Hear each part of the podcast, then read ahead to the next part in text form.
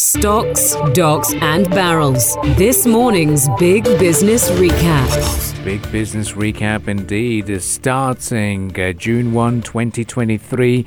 The United Arab Emirates is going to have a corporate tax on taxable profits as well. So the taxable income is going to be uh, the profits that uh, a company is going to be making. Now we're going to break it down for you. I know a lot of you uh, have questions. You've texted in those questions as well uh, to get a better understanding. We have Mr. Vijay uh, Valecha, who is the Chief Investment Officer at Century Financial, joining us this morning. A very good morning to you, Vijay. Very good morning to you as well.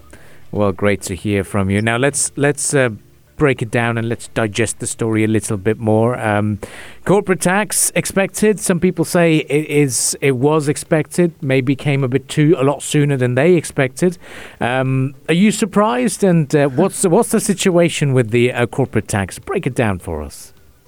Actually, quite surprised with the Hmm. um, with the number that's come in because we were actually expecting 15% to come in as the corporate tax.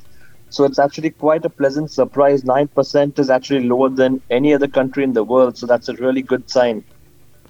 That's that's great news. Um, but uh, for for those companies now, because when they look at the article and the announcement that was made, said your taxable income is going to, if it's above three hundred seventy five thousand uh, a year, then you're going to be uh, eligible to pay taxes, and that's is that that's the people started assuming that's the same bracket as uh, what they have to uh, file their VAT as well. So, uh, what does the the new figure say, and who is eligible to pay those taxes? If a comp, if a if a restaurant, for example, uh, in in in Muela is making hundred thousand dirhams as profits a year, and they have to, do they have to pay taxes? What's what's the what's the rule at the moment?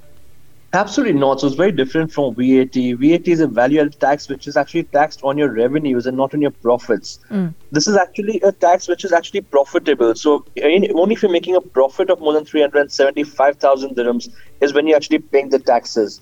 So let's say a restaurant actually makes a profit, net profit of 100,000 dirhams per year, they don't really have to pay taxes.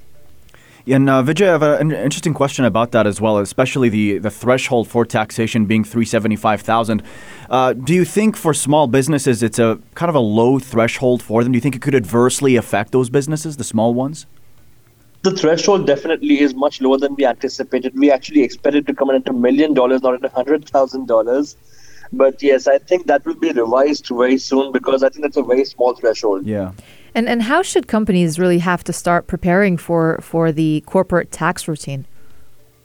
It's not going to be very difficult because they're trying to keep minimum compliance. So they're not actually doing what other countries do to have quarterly audited statements.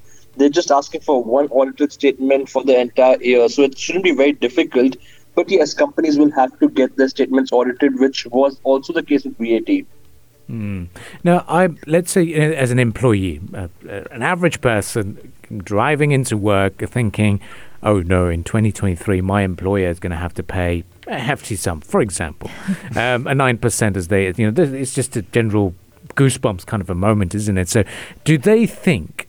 Or should they be concerned that their bonuses, which used to be uh, from the profits that a company makes, uh, do you think Will be cut down. is it goodbye bonuses? Not really. So actually, what happens is there's initial hiccups, of course. The similar hiccups we had when VAT was also introduced. We might have one tough year, but overall, it actually will bring in much more business to the UAE, and that will actually overcome the losses that we are facing from the nine percent taxes.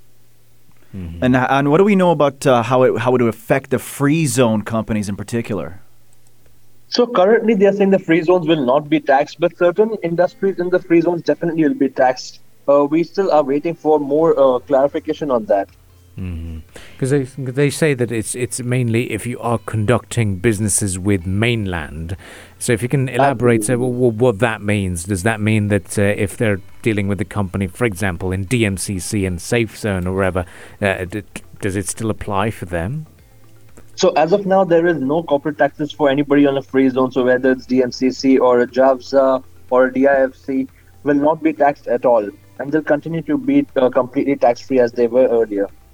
Mm. And uh, could you also note uh, or, or, elaborate on how this compares to what other countries are doing with corporate tax? You've noted it's the lowest we've seen.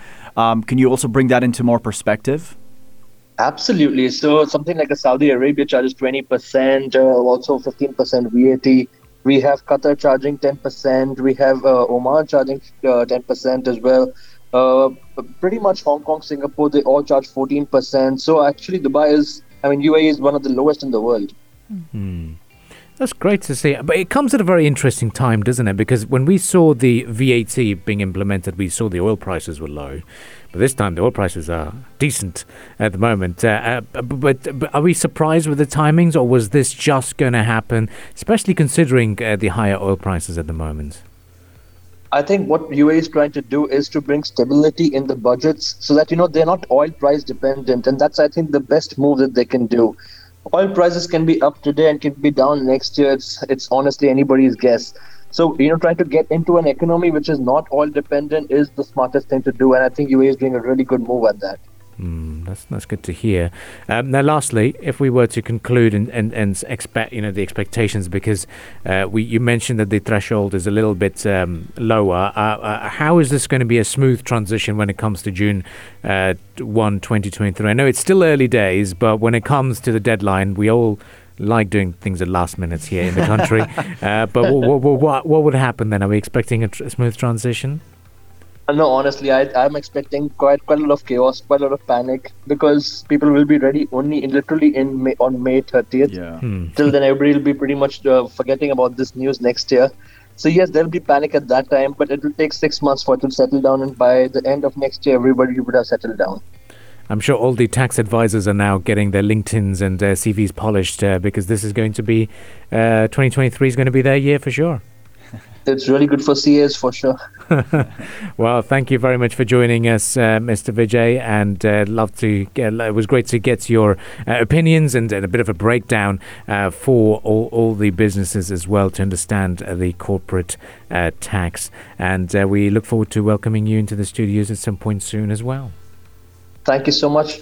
Well, thank you very much. This was uh, Vijay Valecha, the Chief Investment Officer at Century Financial, breaking things down for us and uh, the, the corporate tax rates in terms of uh, our own understanding as well. You're listening to the Morning Majlis. Hopefully, this has answered most of your questions and you can catch this discussion as a podcast. You're listening to the Morning Majlis only on Pulse 95.